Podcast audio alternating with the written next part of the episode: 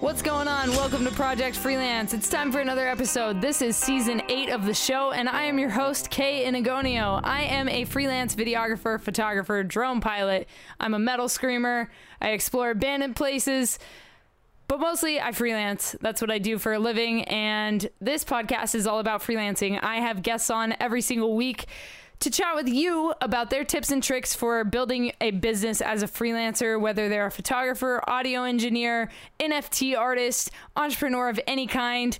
This is the podcast that you have been looking for. So thank you for tuning in. If you're brand new, please hit the subscribe button so you're you're notified every single Monday when a new episode comes out. If you guys actually want to see my guests' photos and listen to this podcast at the same time, there is a video version of this podcast on the Project Freelance YouTube channel. So if you guys head over there, subscribe and check out the podcast, you can watch you can watch this episode. It's awesome. I love it. Before we get into this episode with Spawn Zone, who is a photographer based out of Los Angeles, I just have to give you guys a little bit of information about the show, about myself. First of all, this is Project Freelance. We've been doing this show since 2017, and we are now on season eight. If you guys want to go back and check out previous episodes, please do so. If you like the show at any point in time, if you're on Apple Podcasts, please give a rating and feedback on the show. It helps the podcast grow, it helps us find other freelancers just like you.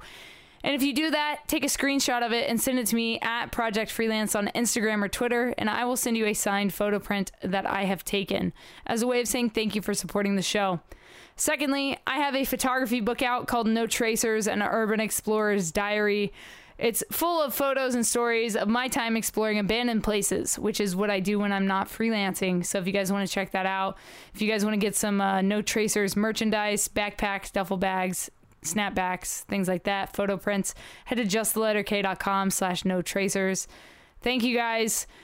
Lastly, I need to thank our partner on this podcast, Liquid Death Mountain Water. If you've never heard of it, well, get ready to murder your thirst in three, two, one. From the streams of the Austrian Alps comes a new kind of water, a water that is sure to raise you from your grave. If you're tired of buying cases of plastic water bottles that contain carcinogens and God knows what else, or if you're trying to lower your waste footprint, Liquid Death comes in beautifully rugged aluminum cans. Murder your thirst with a can of Liquid Death. Check the link in the description and use code just the letter K at checkout for 10% off your order. Liquid death, murder your thirst. So, if you want to give Liquid Death a try and get 10% off your order, hit the link in the description or go to liquiddeath.com, pick up a case or however many cases of water you want, a set of koozies, and use code just the letter K at checkout, and you'll get that 10% off. All right, without further ado, Spawn Zone, please introduce yourself and how long you've been freelancing and what you do as a freelancer to the Project Freelance audience. Welcome to the show. So, uh, my name is James Gross. I'm based in Los Angeles, California. I'm a freelance photographer, videographer, and I got my start back. Well, I've been shooting for upcoming now 14 years, but uh, professionally, like in the EDM industry since 2016. And um, yeah, I'm just I, I, prefer to be freelance. You don't have to you know worry about being too tied down to one company. You can kind of float around uh, get more opportunities. And um, you know, I've shot for lots of different brands, artists, um, uh, event companies, shot at multiple festivals, and I've, I've traveled a pretty good bit with my camera. Um, so yeah, I just do uh, photo and video uh, pretty occasionally now since I, I do focus more on my other ventures. I, I do management as well and event curation.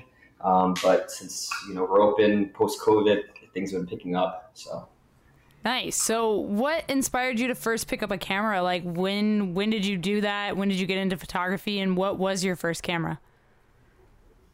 Uh, so I got started back in when I was 16. Um, my father gave me his old Minolta film camera, and um, back at the time I was kind of getting a lot of trouble. I was definitely a troublemaker back in high school and college, and um, he, he, gave me that. I think kind of in hopes that I would kind of stay busy and occupied. Um, so I took uh, a year of uh, photography class in high school, my, my sophomore year, and uh, it was one of the classes that I was pretty proficient in. So kind of like stuck with me. Um, I kind of just kept growing with it. I got addicted to shooting, and then um, as I got older, you know, partying and stuff in high school, I uh, was essentially like the guy in high school with the camera. So I always had it at parties and like when I was hanging out with friends and I would go out and uh, we'd do like urban decay, so like uh, you know abandoned buildings and urban exploration, all, all, that. So we would just go out, take photos, take some portraits, and um, I didn't really get super serious about it until um, I was like 20, and then um, after that, after I kind of fell in love with it in high school, I ended up um, my my father got me a Canon Rebel T1, I believe, and then I later on got a T3i, which are both cropped, nice little starter cameras, and I've been shooting with Canon ever since. Um, I'm definitely like a, a Canon uh, fanboy for sure, but um, yeah, just been uh, with uh, Minolta film cameras and, and Canon DSLRs pretty much my whole career. Nice. It's crazy uh, to talk about like urban exploring. So I have another podcast called No Tracers, and it's all about exploring abandoned places. I interview people from all over the world that also explore, and that's what I do in my pastime. And I really got into that when I moved to Los Angeles. Like I, I went to a, a TFTI photo meet and we ended up like somehow talking about you know exploring abandoned places and i ended up finding like a, a little crew to run around with and it's been super cool to like do that over the years and I I love abandoned stuff. So it's it's interesting that you you brought that up as well. Um, and it's it's dope that you shoot on film. A lot of photographers start out on digital and they stay there. And like for myself as a videographer, I studied in Dubai and Australia because uh, I was like growing up overseas and stuff. So I studied film and have a bachelor's in film production. And we didn't get to use film because in Australia it was so expensive to transport it to the other side of the country to get it developed and send it back. So like we just didn't do it. So I feel like I missed out on the opportunity to like learn film, to learn that medium. Um, do you have a preference shooting film or digital? Like, do you, do you prefer one or the other? Oh, that's a good question. Um, I mean, for non-work related stuff, I do prefer film. Um, and I always recommend it because I, I do have like entry level photographers approaching me on how to get started or kind of different tricks. And I always recommend starting with film because it, it forces you to be picky about the shot. Um, you know, you're not going to be so wasteful. You know, digital camera always has you know its different pros and cons. You can you know do continuous shots. You can review it on site and things like that. But I do really enjoy like the kind of like surprise because you know you go ahead take it to like a photo like a development studio and, and they develop it and you know it's a few days later or a week later a month you know however long it takes you to kind of get around to it. And then sometimes you, you find photos you're like oh yeah i remember taking this. And it's just kind of cool. Um, just the way that the colors are just like the whole process kind of um, i don't know it's just really cool to kind of go back to my roots. So um, when it when I do like solo like landscape trips like out to the mountains, I'll, I'll bring a film camera with me as well. Um, but yeah, I, I, just always recommend doing film because it, it, really forces you to care more about the shot and kind of calculate it a little more. And um, yeah, it's just a really good way for photographers to kind of sharpen their tool with framing and everything. Yeah, definitely. And I, I highly recommend everyone at least try, you know, try to shoot on film at least once because it's an experience, you know, you don't get 30 what Sony Sony's new camera does like I think it's like 30 frames a second or so I don't even know, but it's something ridiculous and I think that shooting on film, you only have like a certain amount of shots, and so you can't just like burst, you know. So I think it's a different way of it, it kind of slows you down a little bit as a photographer. Yeah, you, are more in the moment. I feel like, and um, yeah, it's just it's, it's really fun to kind of go back to like the old school methods of how people are shooting because obviously over time with computers and editing, it's definitely shaped photography in a different way where it's more of a digital medium. Um, I'm still kind of old school in terms of photography where like I believe that 90% to 95% of the shot should be straight off the camera. So like how you are shooting it, um, I don't really spend too much editing. I, I only really use Lightroom. Um, I will use like Photoshop if I'm doing like, you know, like more high end portraits, um, you know, take care of the blemishes and things like that. But I prefer to just kind of do like the old school run gun style and um, just essentially have the image be finalized uh, you know, when you upload to your computer, just little minor tweaking on the colors.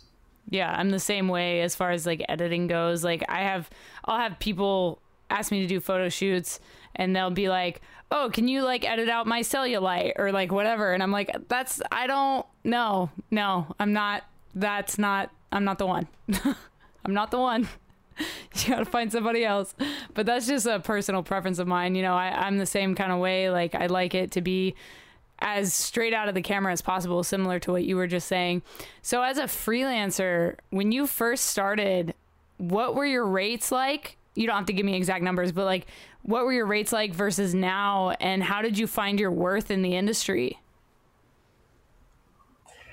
Yeah, that's really good. So for the first, like I said, I started doing it more professionally in like 2015, 2016ish, and with that, I would, you know, I didn't really have a portfolio, so um, I was lucky to kind of tag along with a couple photographers I'd met, and we went to Avalon and I did a free shoot, and then uh, ended up like meeting the guy who threw the event, like the event company owner, and uh, I started working with them for like a few months. Uh, I did like two or three shoots for them and then they actually brought me on as like their first like residential official photographer who was paid.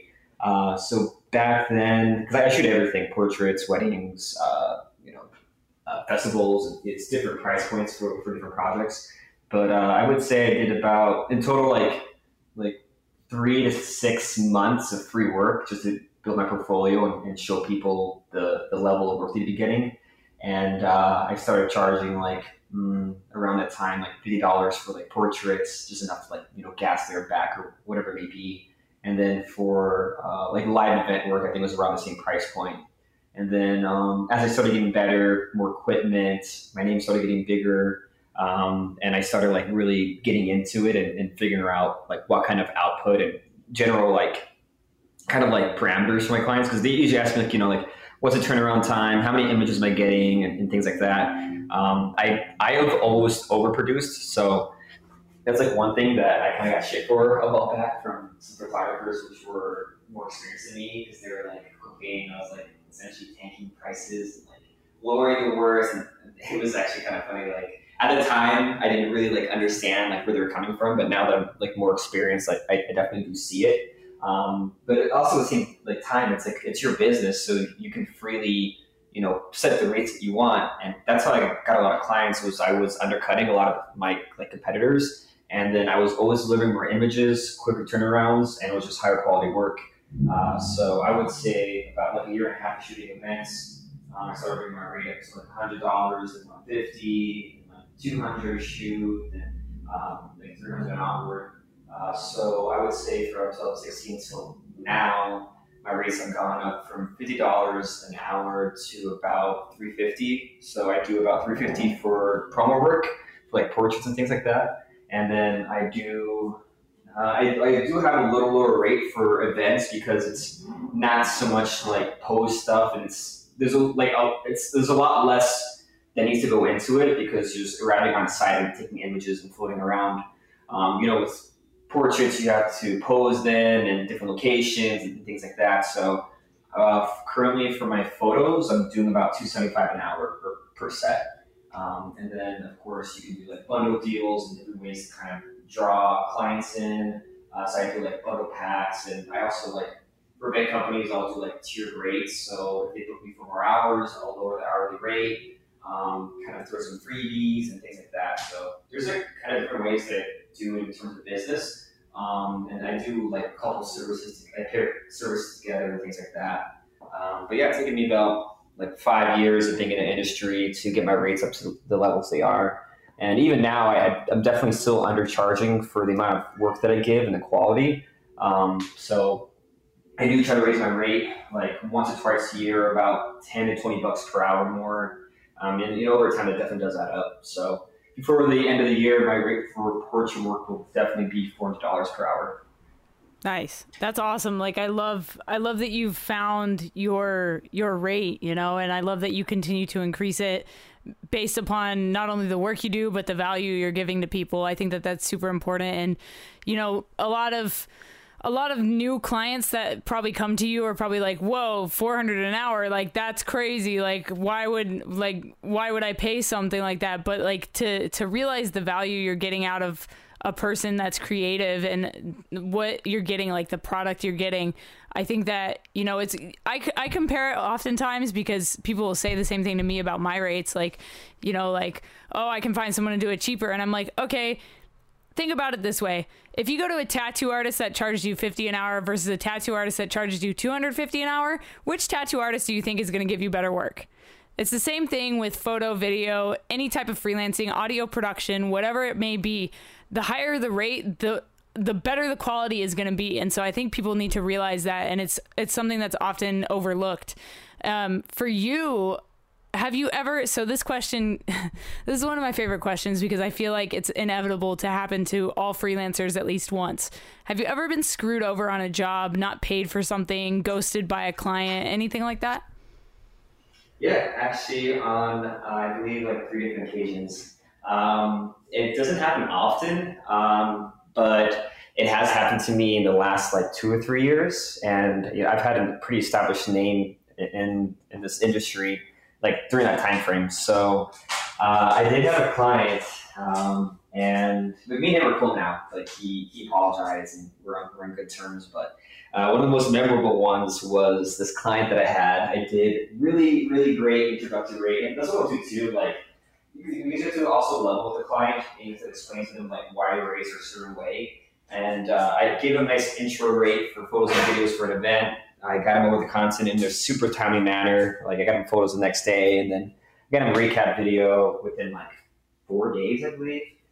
And um, he ended up like posting all the work up, yada yada. Um, I believe he also had given me a deposit. No, actually, no, he didn't give me a deposit at the time. This was before I even started taking deposits, which is why I have them now.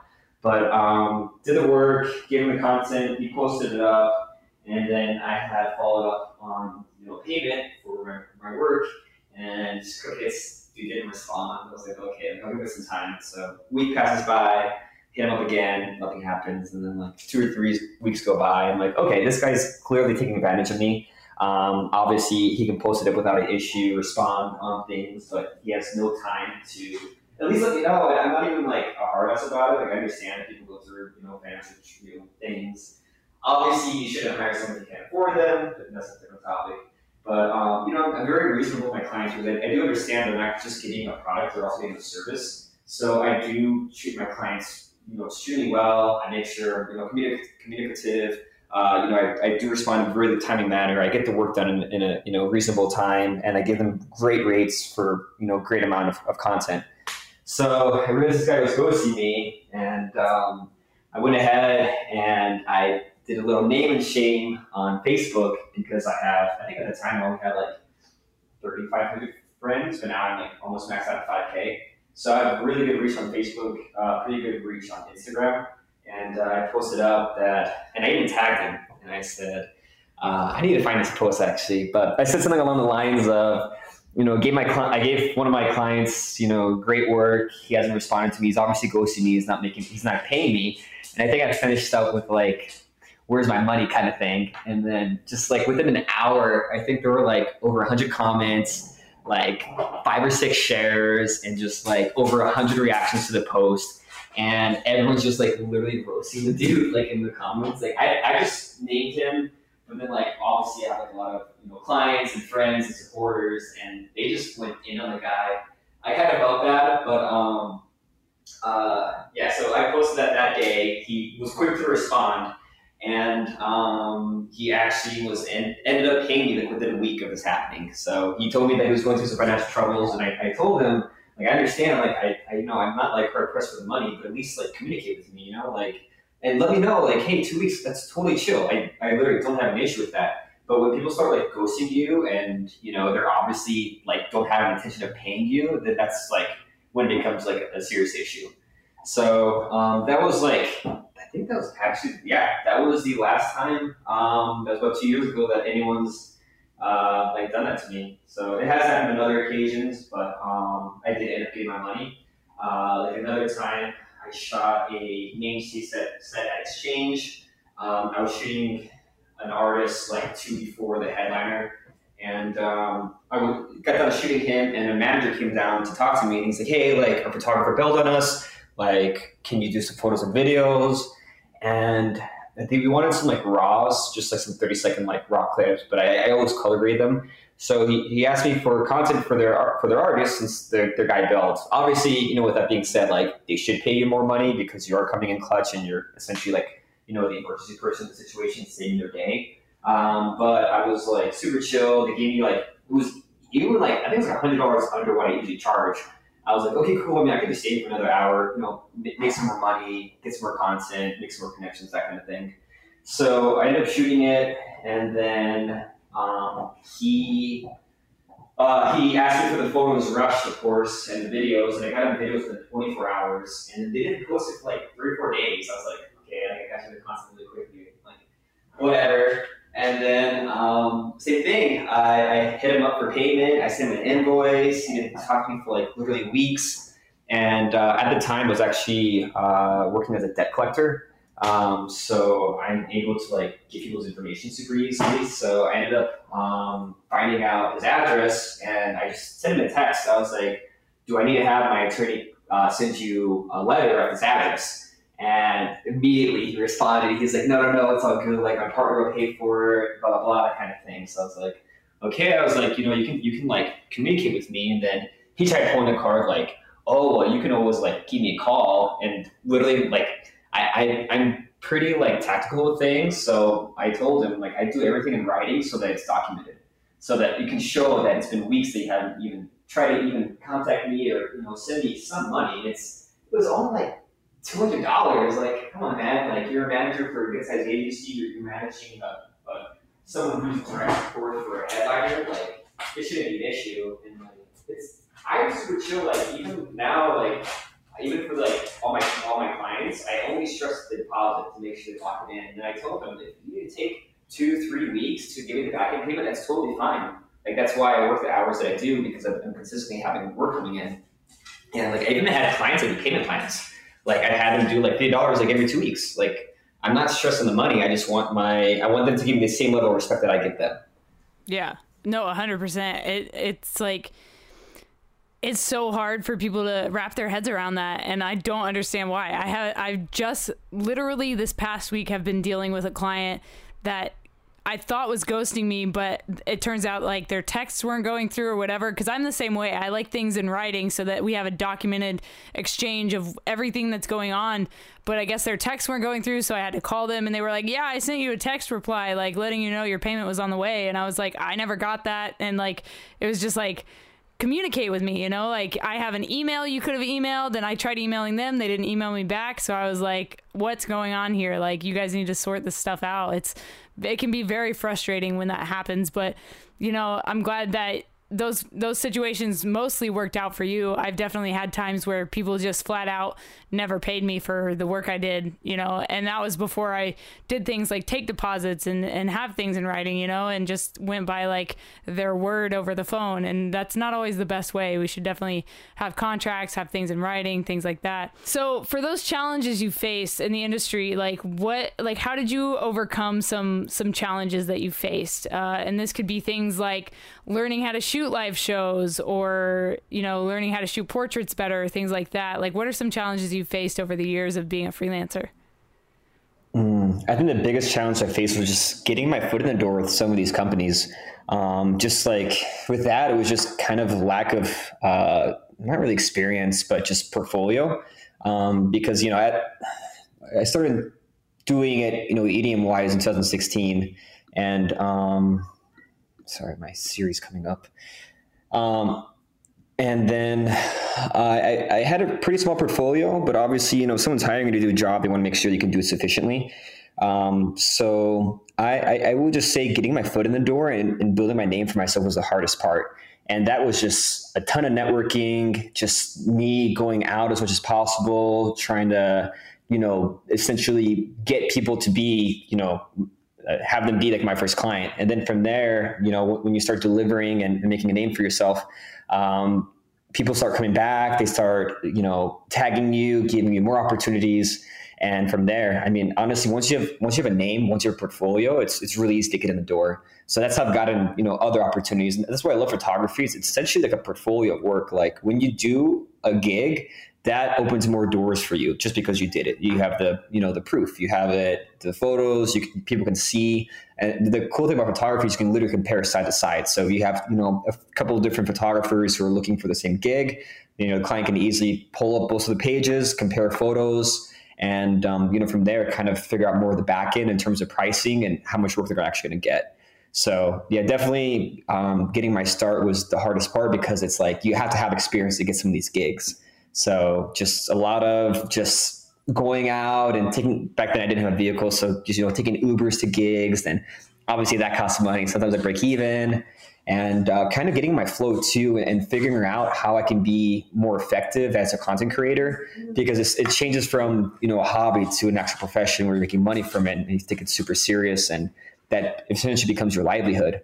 And you know, the more money that you do make, the more money you can invest back into your brand. You can get better equipment. You can, you know, and, and that's great for your clients too. They're benefiting as well. You know, you, you, have better lenses, a better, you know, camera body and things like that. You can do the job more effectively. So, um, getting my foot in the door and becoming a better content creator were the two things that were hard. But that just comes honestly with time and experience and just putting the hours in. There's no better teacher, you know, for this craft than actually being hands on and learning it. And it's a very like uh, reactive kind of craft because you know you you show up to like a, a, nightclub and you know you can you can gauge how dark it is and what your settings need to be and you know how quickly you can react to things. And there's just so many variables when it comes to live events you know light lights changing people moving it just being generally a dark setting. Um, so you know your, your camera most cameras do kind of struggle uh, you know when it's dark or in low light. So it's just kind of getting in the groove and uh, figuring out like what my value is too. And when people started, you know, telling me that I need to charge more for the amount of content I did, you know, it's kind of just like listening to other people who want the best for you. And do you have a preference on like the the type of things you shoot? I like to call it like the genre of things you shoot: live shows versus landscapes versus portraits. Do you have a, a personal preference on which one you like doing more, or is it pretty even across the board? Uh, honestly, it's it's pretty even. My top three things to shoot would definitely be uh, live concerts, uh, landscapes, and urban decay. Those are definitely my, my, top three things. So those landscapes are like my bread and butter. I don't do those too often, um, but I, you know I do a print shop, of course, and things like that. And uh, I think I get the most reception on my landscapes. Awesome, awesome. So what questions did you have as a freelancer when you were first starting out? Oh, hmm, trying to dig into the, the memory bank. Um, honestly, like one of the biggest things I, I would always ask like older shooters was like, how did you get this opportunity? And they would just tell me, you know, look at flyers of, of events you want to shoot, look at the artists and the event companies that are involved in it, and just reach out to them. Um, so like that was one of the questions was like, how how do I get these opportunities? Um, you know, obviously closed mouths don't get fed. So you, you do have to do the outreach and you, you do have to be ready to accept no's, like they're not interested or it's just not their style. Um, since I do kind of come from like a metal background as well, like in terms of music, I do have a darker style naturally. So um, I, it's not for everyone, which is totally fine. I do kind of go for the more moody look, um, but just I just had to be more accepting that my style's not for everyone, which is totally fine. And you know, at the end of the day, we're creatives, and this is our our art. It's our craft. It's like what we love to do. So we don't necessarily have to um, bend for those people. But I mean, if you do want the opportunity, it's recommended, of course. Um, so yeah, just kind of had to get my foot in the door. Um, what I should be delivering my clients in what time frame, and like I said, I, I would always just like, uh, you know create just insane amount of work. Like I think one of my I think one of my highest returning shoots I've done was an hour portrait photos. I, I sent them 180 edited images. So it's 180 edited images for 60 minutes, which is pretty good. Um, and then that's also how I just find my rates too, because you can also tell your clients like, hey, you get this many photos for this much, and you can use the photos for this amount of time. Um, so that's like another thing that kind of helps level the client. And I think one of the other questions that I maybe had back then would probably be just equipment wise and just figuring out like what's needed for the job, like differences between crop sensors and full frames and mirrorless cameras and what, what works best in low light and uh, like you know what lenses are needed for the job, like wide angle lens, fish eyes, and things like that that you don't really find in too many other styles of shooting. Like fisheyes are pretty much just limited to like live events and to like skateboarding stuff. So you don't really see too much like actual fisheye stuff like landscapes or you know portraits because it does kind of skew and distort the image in a kind of weird way, which can be kind of unflattering for your client. But um, yeah, that would, probably be one of the other questions I had as, as a beginner. And then, how did you come up with your username on Instagram? Like, where did Spawn Zone come from? So um, I used to be like a huge like gamer, like first person shooter. So like a lot of Call of Duty, a lot of Counter Strike, and things like that. So um, Counter Strike 1.6 is actually like the first. Their their like development team was actually the first one to utilize the term spawn zone. So like a spawn zone in a video game is where you as a player like essentially like pop up. So just like little zones where um, you know you can start your game. So my I, I just needed like an Instagram name at the time, so I was like, what's a good name for like a creation zone or like the opposite of a black hole where like content's just like pumped out. And I was like, hmm, I can use like a gaming term like spawn zone. So to me, it's like the opposite of black holes. So like when I'm like standing somewhere, it's essentially like a spawn zone for like the images. Nice. So that's kind of like where I got it from. I love that. It's so creative. I love hearing about people's usernames because you know, and I love doing this podcast because there's there's a person behind those photos, and we often forget that. So thank you for coming on Project Freelance. If people want to reach out to you with questions or if they want to hire you for something, uh, where can they find you? Obviously, I'm going to put your Linktree down in the description, but uh, let people know where they can find you online. Um, yes, it's, it's pretty much Spawn Zone across the board. The only thing that I couldn't use Spawn Zone solely for was Twitter. So it Spawn Zone photos on Twitter, Spawn Zone IG, Spawn Zone, on Facebook, and then of course my Linktree has uh, you know all my links to my master classes, Patreon, and my print shop. So. All right, guys. Well, that was Spawn Zone. I hope you enjoyed listening to his story, and I hope that you enjoy Project Freelance. I hope you come back for more. I hope you hit that subscribe button so you get notified every time a new episode comes out. Thank you guys for listening. Thanks for enjoying season eight with me. If you want to come on Project Freelance, please DM me at Project Freelance on Instagram or tweet me at Project Freelance and we'll get you on the show. I would love to do more of these. I would love to have your friends, your colleagues, anybody on this show that's a freelancer if you enjoyed it, please leave a rating and feedback, especially if you're on Apple Podcasts. It helps the podcast grow, it helps us find other freelancers just like you. And I'll talk to you guys next week for another one. Stay strong, keep enduring, go out, go create something.